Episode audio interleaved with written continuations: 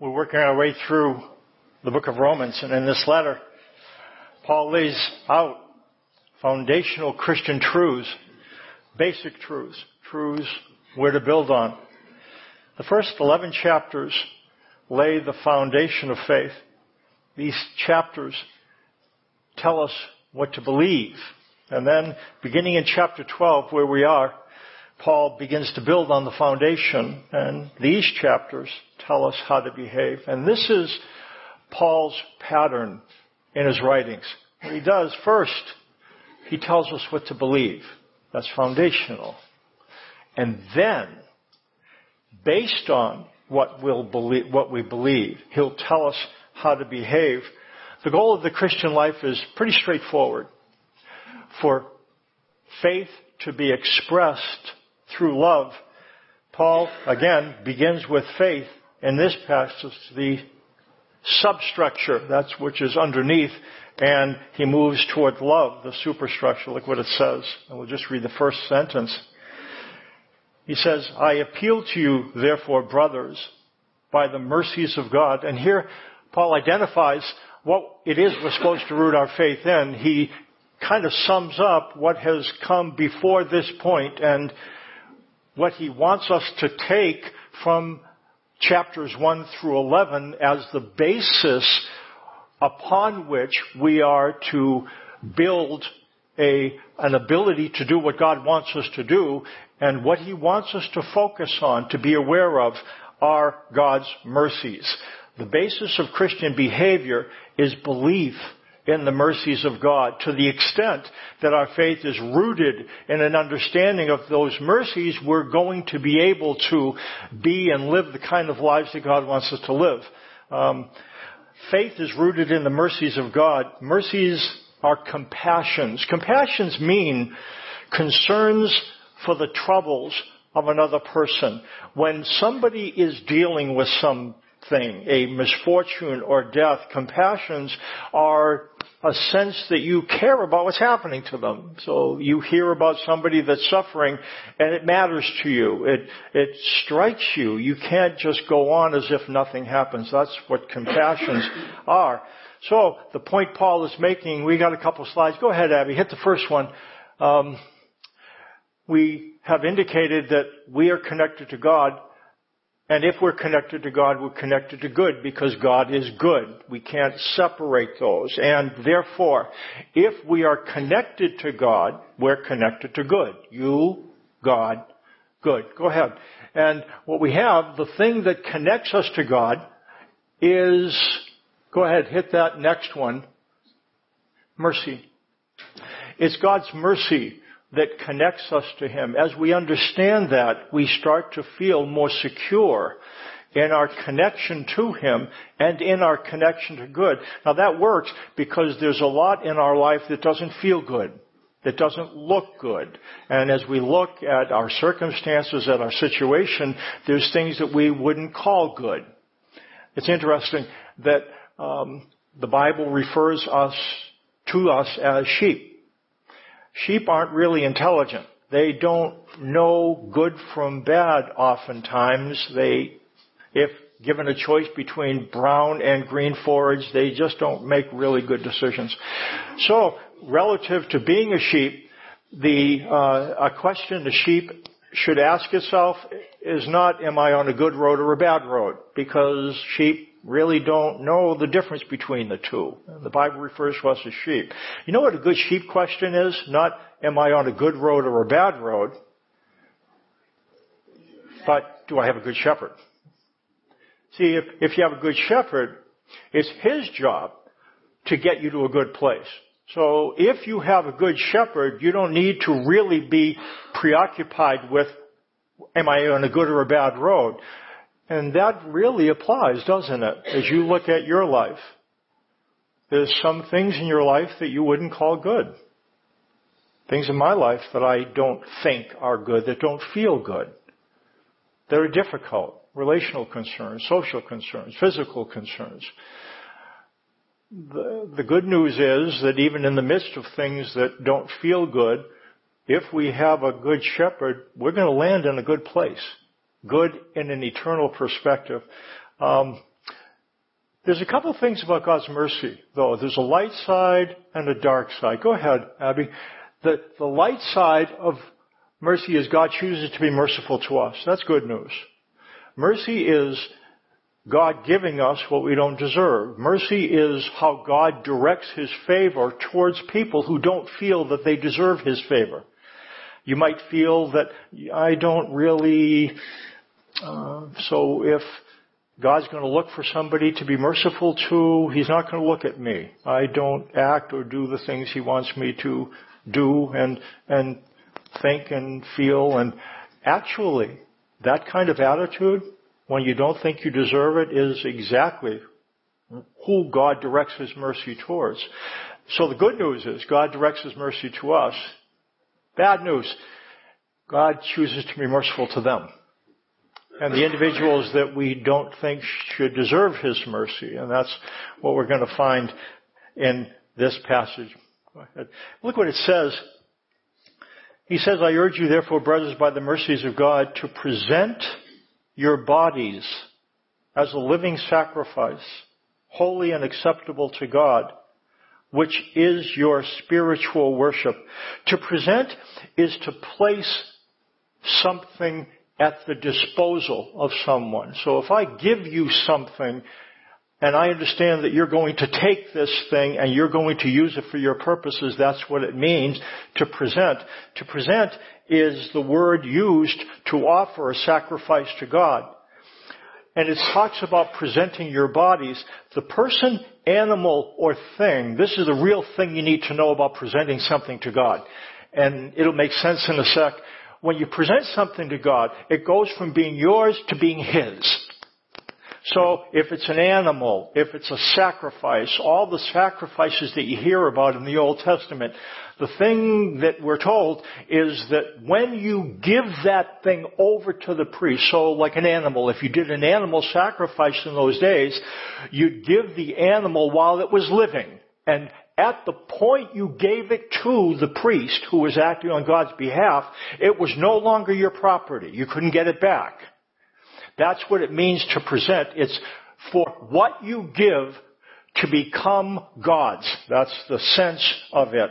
Uh, the sacrifice passed from the offerer's possession into God's possession when it was offered. And when something becomes God's, then the word that you describe, the word that characterizes it, is the word holy.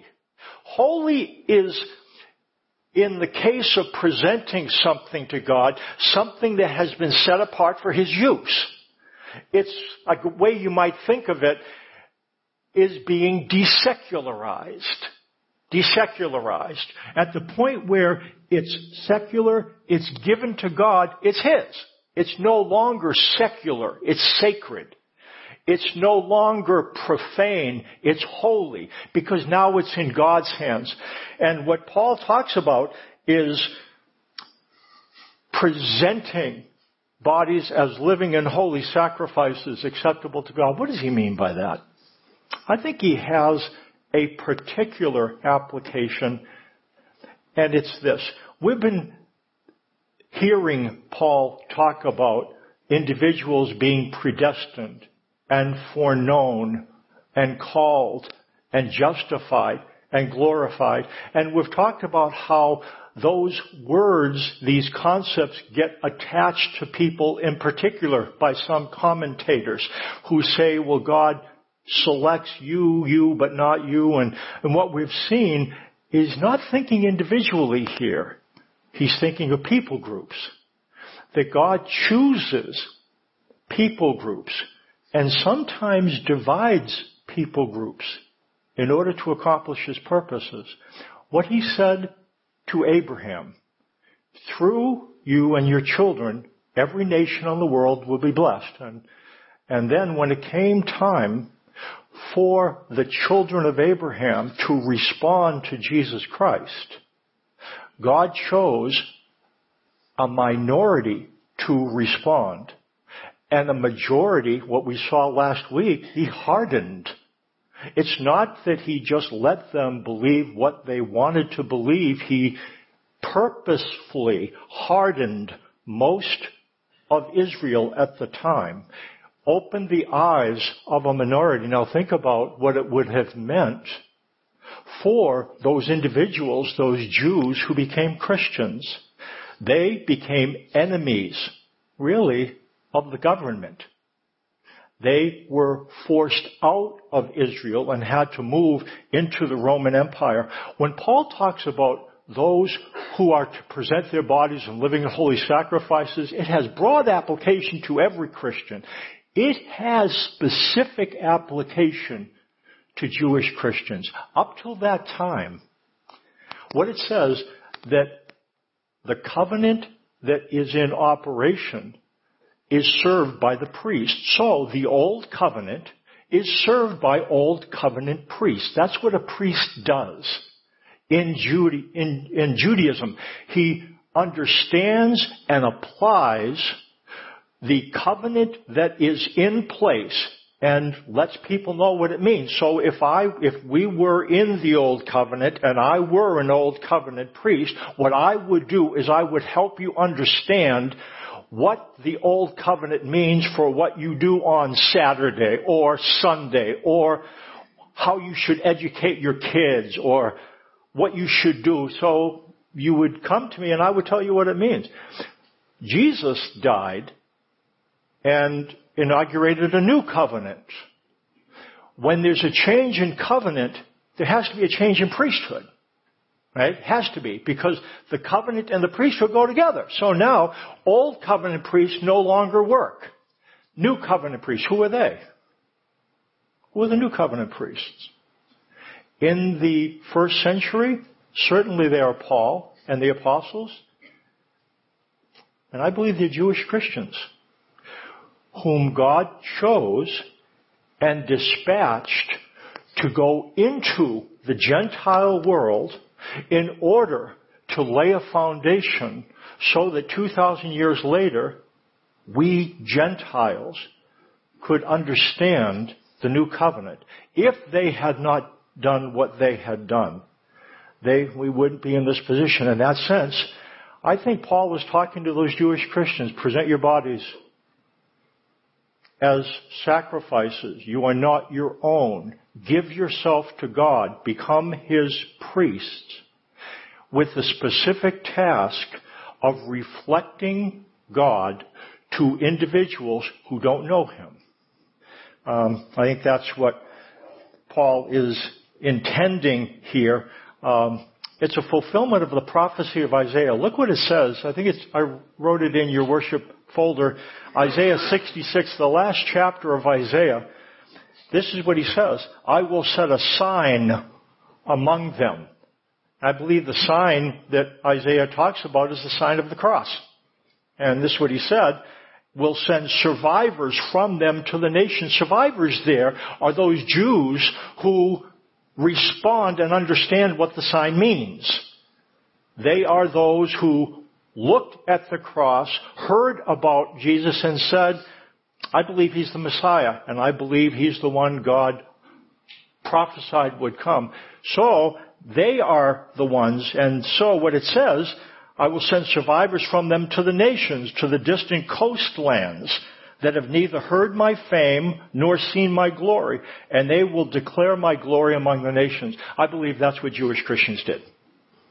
So God chose some of them, dispatched them, they went into the Roman Empire, they become new covenant priests, and because they did what they did, because God put this plan together, we, 2,000 years later, have a record of writings, most of which are Jewish, that let us know about Him. And if these things hadn't been written down, we would not be in a position to know.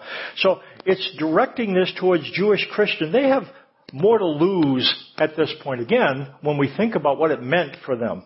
Um, Jewish Christians are really vulnerable. Uh, just a couple things.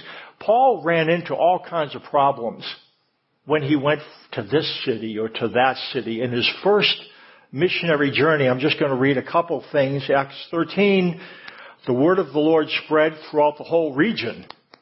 And Paul was doing miracles, telling people about who Jesus was, and that was good, but here's what happened in city after city. But the Jews again, these were Jews that did not believe that Jesus was the Messiah. And they were livid about individuals believing that that was so. They incited the God-fearing women of high standing and the leading men of the city. They stirred up persecution against Paul and Barnabas and expelled them from the region. What ended up happening in city after city after city that Paul went to, he would do miracles and gain a following and people would be interested to hear and then opponents who were primarily Jewish leaders, Pharisees, Old Covenant priests stirred up the Gentiles. You really gotta get after this guy. He's gonna cause you a lot of problems. And then city after city after city, they were successful. And Paul ended up leaving a lot of those cities on a stretcher. Why would he do that? Because he had presented his body as a living sacrifice acceptable to God. What Paul had done, he says, I'm yours, God. Do with me what you will. And because he sacrificed himself, because God asked him to, we have these writings. We know about um, God's love for us. It says in Acts 14, some Jews came from Antioch and Iconium, won the crowd over. They stoned Paul and dragged him outside the city thinking he was dead. And in city after city after city after city, knowing what was going to come his way, he continued to go to the cities to let them know, to let Gentiles know about Jesus and what it meant that he came. It would be especially important for Jewish Christians to be rooted in God's compassions and mercies. They will need to know that God cares about their struggles. It's a, it's, it's more possible, isn't it, to endure struggles if you know that somebody cares. If you're in the hospital and you're suffering, knowing that somebody cares, letters, cards, visits, they mean something. And it's the same thing for the first century and now. What Paul will say is that although God dispatches them and us to experience things that are difficult, but Paul would have us understand that God is not a distant, detached dictator who really is not kind of hit. He doesn't feel deeply about what we deal with. God is a God of compassions. He cares and uses the suffering of the first century and the suffering of his children to accomplish his purposes. Um, it will be important for them to understand this um, he goes on to talk about what he wants them to do. So this is the basis. Um, and then he says, "Do not be conformed to this world, but be transformed by the renewing of your mind, that by testing you may discern what is the will of God, what is good, acceptable, and perfect." For by the grace given to me, I say to everyone among you, not to think of himself more highly than he ought to think but to think with sober judgment, each according to the measure of faith that God has assigned. For as in one body we have many members, and the members do not all have the same function, so we, though many, are one body in Christ, and individually members of another. Paul provides a standard by which we are to measure ourselves, by which they were to measure themselves. And the standard is this. Recognize that when God looks at you, when God determines how you are doing. He doesn't see you in isolation. He didn't see them in isolation. He sees you as members of a body. You are gifted differently. We have different gifts. There's diversity. But the thing that is true, we are interdependent on one another. That's how God thinks.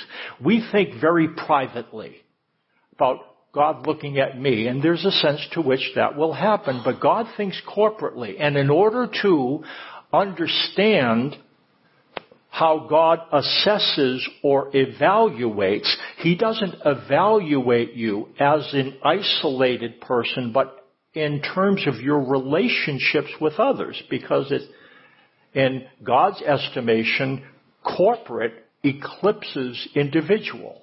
That's the way God thinks. He, he, so, um, because they are members of one body, this influences how they were to treat one another. And there's a really practical way that Paul applies this. Look what it says in Ephesians. And what he does, he bases a command on the truth that makes the command make sense. And so let, let, me show you what I mean. Therefore, having put away falsehood, let each of you speak the truth with his neighbor, for we are members one of another. So here's what he says. Speak the truth. Speak the truth. But with Paul, he always tells you what's true, and then he tells you what you should do in light of the fact that it's true. He never says, do this. What he always does, he says, this is true, therefore do this. He gives a context. So, here's what he says. Don't lie to one another. Why shouldn't I lie to one another? Because you're members of one body. That's why you're not to lie to one another. It doesn't make sense, does it? For a body part to lie to another body part. You ever done this when you didn't see how that there was a drop coming? You ever done this? You said, well, of course you have. I'm not the only one. Please tell me I'm not the only one. So, so you're, you're walking somewhere and you don't know that there's a step. And if your eye doesn't tell your body that there's a distance coming, your body cannot allow the muscles in your leg to prepare for the jolt. And if you ever stepped onto something without seeing that and then got the jolt, it doesn't make sense that the body lies to itself. That the eye, just to kind of be funny, you know, there's a, there's a big drop and the eye says, hey, watch this ear. You know, no, you got plenty of room. No, you're not going to come to that step anytime soon. it doesn't make sense for the body to lie to itself. And that's why we're not to lie to one another because we're members of one body. Um, what is fitting is defined from a corporate perspective. He goes on in verse 6, says, having gifts that differ according to the grace given to us, let us use them. If prophecy in proportion to our faith, if service in our serving, the one who teaches in his teaching, the one who exhorts in his exhortation, the one who contributes in generosity, the one who leads with zeal, and the one who acts of, who does acts of mercy with cheerfulness. Gifts are spiritual abilities God gives those who present themselves to Him. Their capacities to serve Him in unique ways. It gives us, this is not an exhaustive list, but if you look at the list, it seems to focus in two different directions. There are three faith gifts. And if you've got these gifts, it allows you to clarify what it is that God wants us to believe and think. It's faith gifts. It, a person with faith gifts, what they're good at is figuring out what God says and how it applies to a certain situation. And some of us have faith gifts. But then there are four love gifts. More love gifts than faith gifts here. And love gifts are gifts that he gives that allow individuals to care for others. So look at the list. Um, three gifts are faith gifts.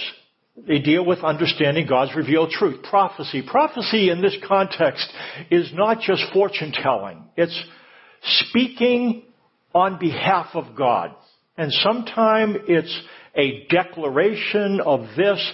Sometimes it is God wants us to know this. But what somebody who prophesies does is speaks to individuals on God's behalf. Thus says the Lord. That's what a prophet does. It talks about uh, teaching as well, one who teaches.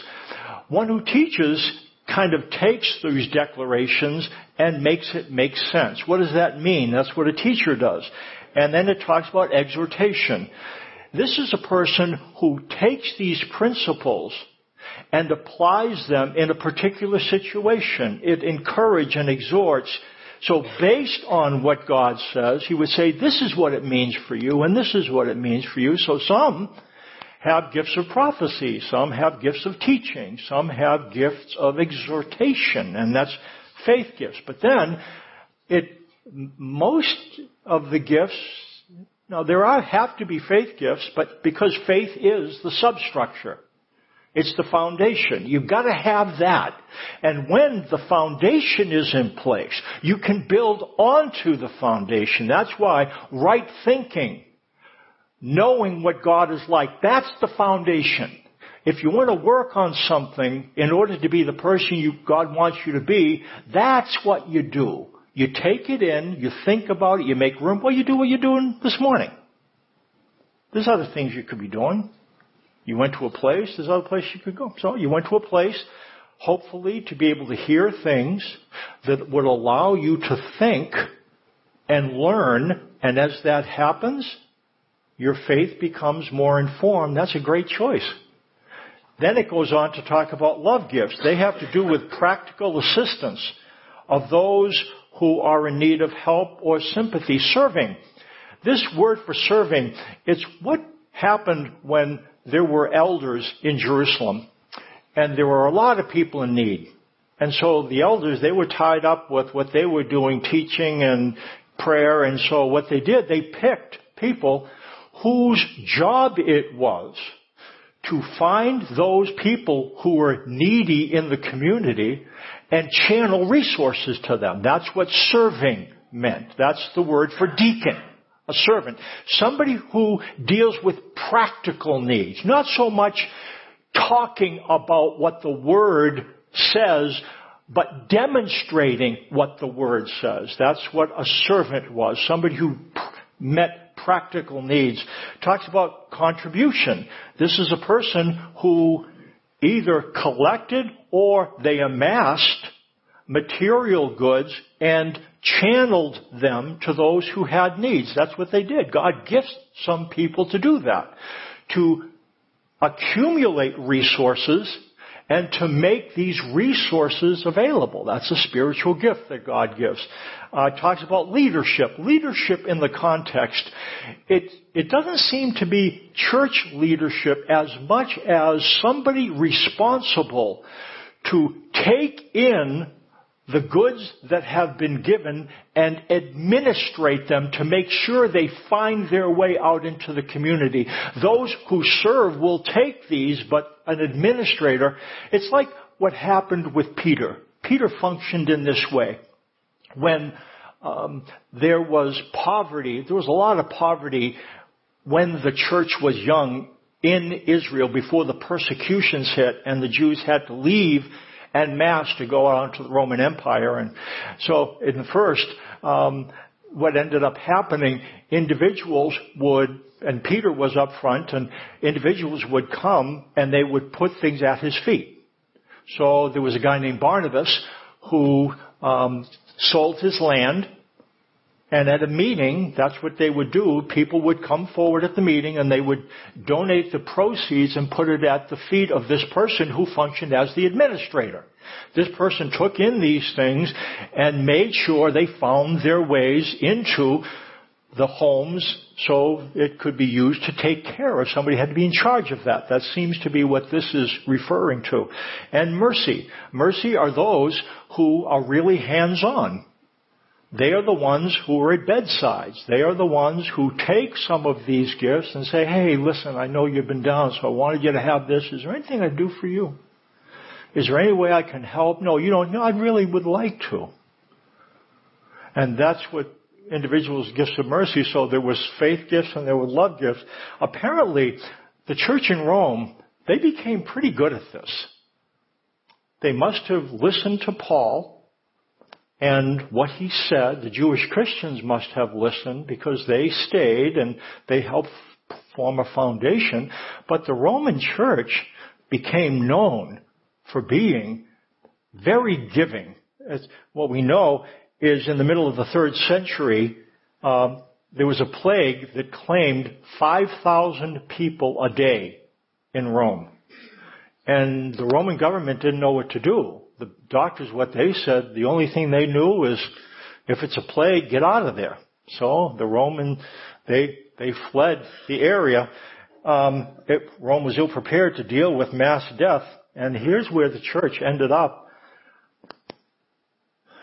gaining a lot of notoriety. Rather than fleeing disease and death, they went into these plague-ridden areas and ministered to the sick. They helped the poor, the widowed, the crippled, the blind, the orphaned, and the aged. Aged. And you know what ended up happening, which is interesting? Because they went into these environments, some of them developed immunities to the diseases. So rather than die from the diseases, they built an ability to live with it. And so uh, ended, what ended up happening, the Emperor Julian at the time looked at the Romans fleeing and looked at the Christians and he tried to get the government to get people to do what the Christians were doing. How successful was he? Can you, can you mandate mercy? Horrible. Didn't work at all. They just, because the reason the Christians did it is because they had presented their bodies as living sacrifices. They knew that this world was not going to be their home. It was not their best life now. Now is the part where you serve. And then on the far side of serving, on the far side of the grave, that's when they get their reward. That's the way they, that's the way they thought about things. Um, people of the Roman Empire were forced to admire the works and dedication of the Christians and what they would say about them. Look how they love one another.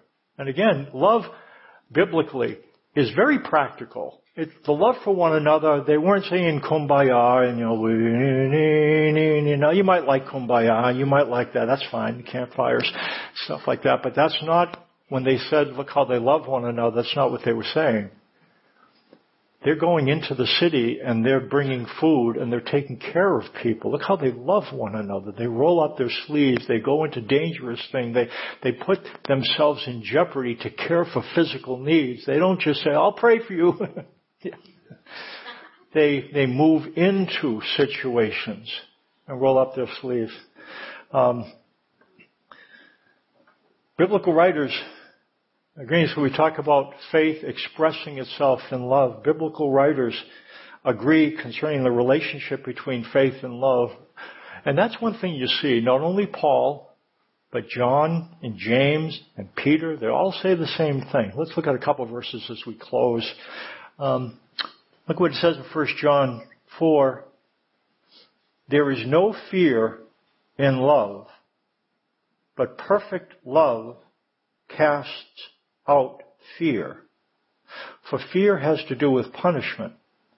And whoever fears has not been perfected in love. We love because he first loved us. John says that fear and love are like oil and water. One displaces the other.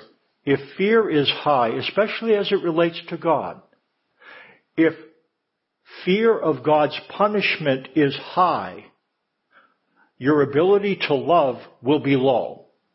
Because fear and love displace one another. The fear of punishment, see it like a teeter-totter. If the fear of punishment is high, the capacity to put your body or to serve is low.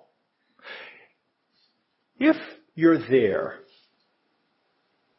and fear is high, your love is low, what, you, what do you do?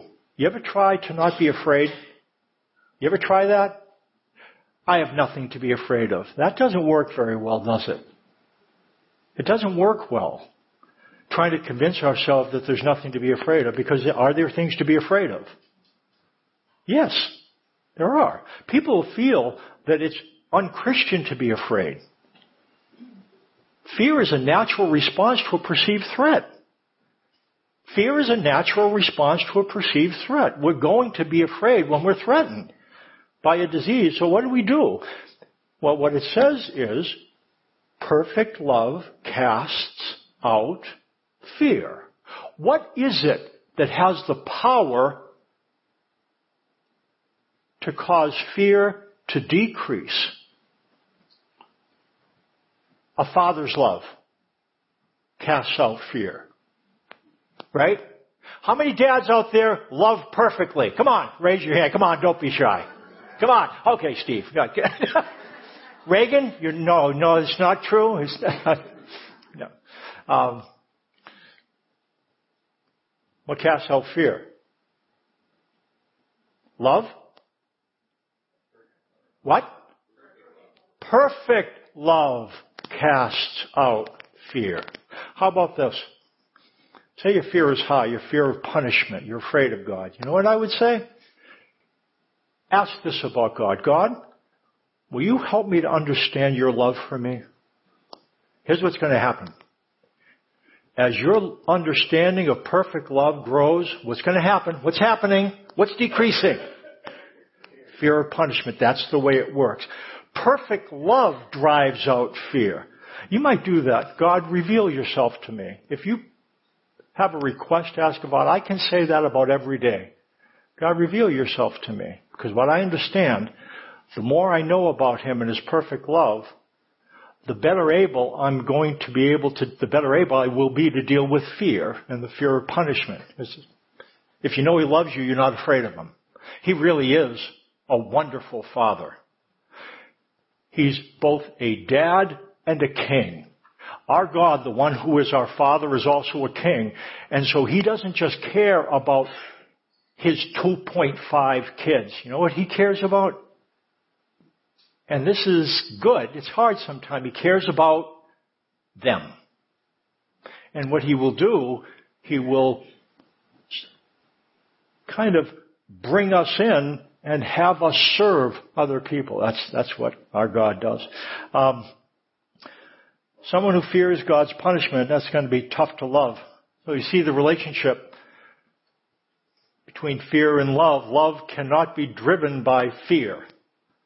We love because he first loved us. Be loved and you'll be more loving. Look what 2 Peter says. Kind of a long passage. I'm just going to read it, make a few very brief points.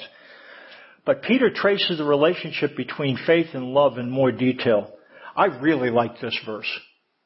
If you want a verse that starts at the beginning, lets you know about what things should be added, and if you're not making progress, it lets you know what went wrong. This verse does all of those things. Let's read, follow along with me.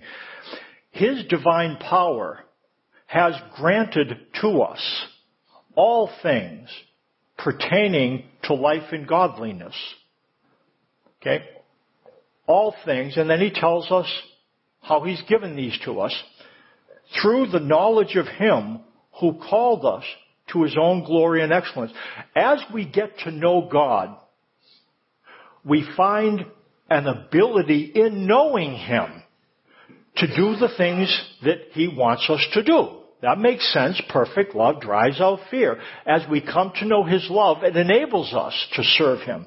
It goes on, by which He has granted to us His precious and very great promises, so that through them you may become partakers of the divine nature, having escaped from the corruption in the world because of sinful desire. So what it says, if you want to be partakers of the divine nature, not imitators, but participants in the divine nature, to have God's energy at work within you. That's what it's talking about.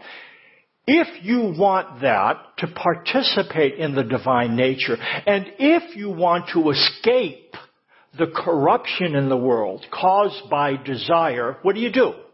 What is it that you need to grab hold of? You know what it says here?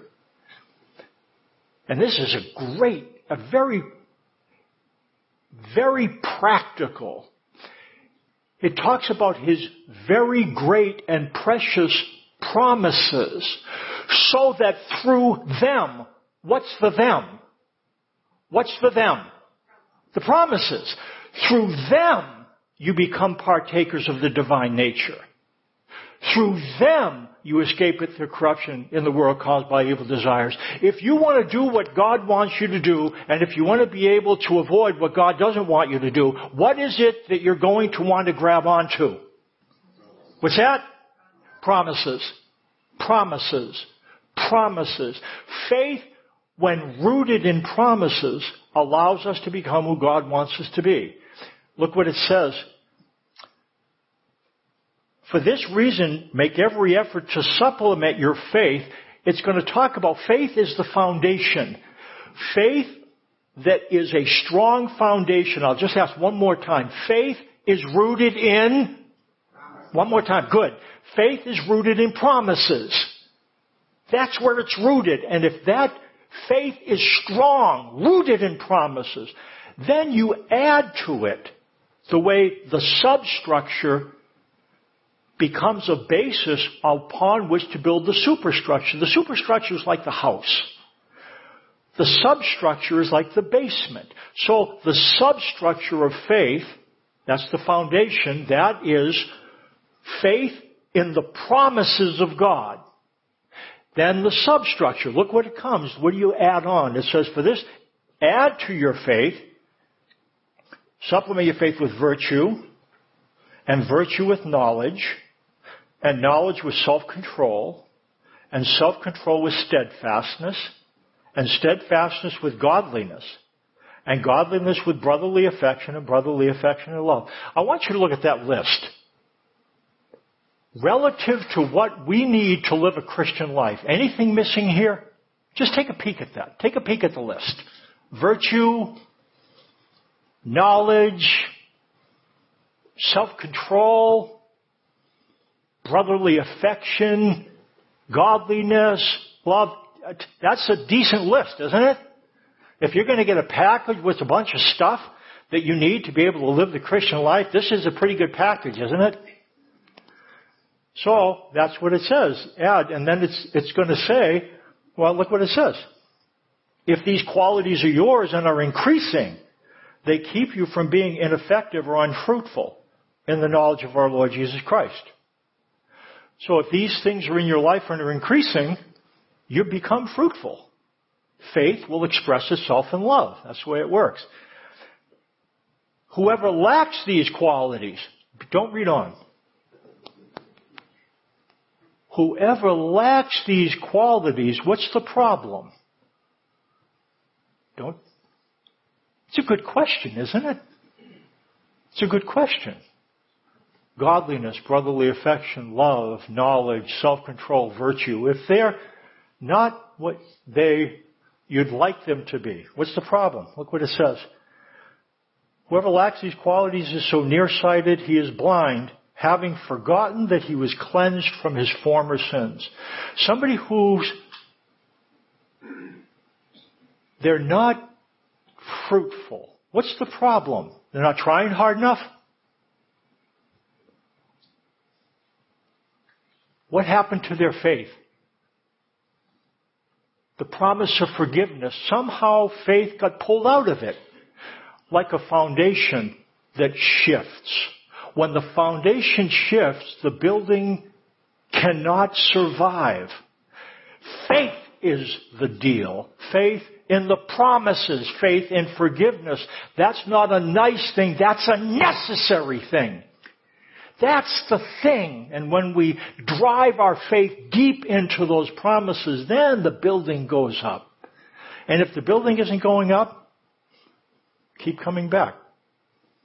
We'll continue to talk about promises and talk about commitments. Um, faith is rooted in what's expressed in 3 and 4.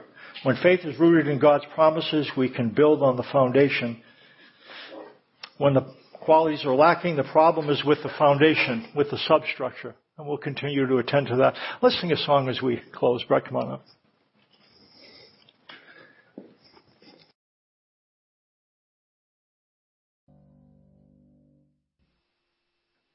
We pray for us. Father, thank you for being a good father and for being sympathetic and sovereign, for being great and good. Uh, thanks for what that means for us.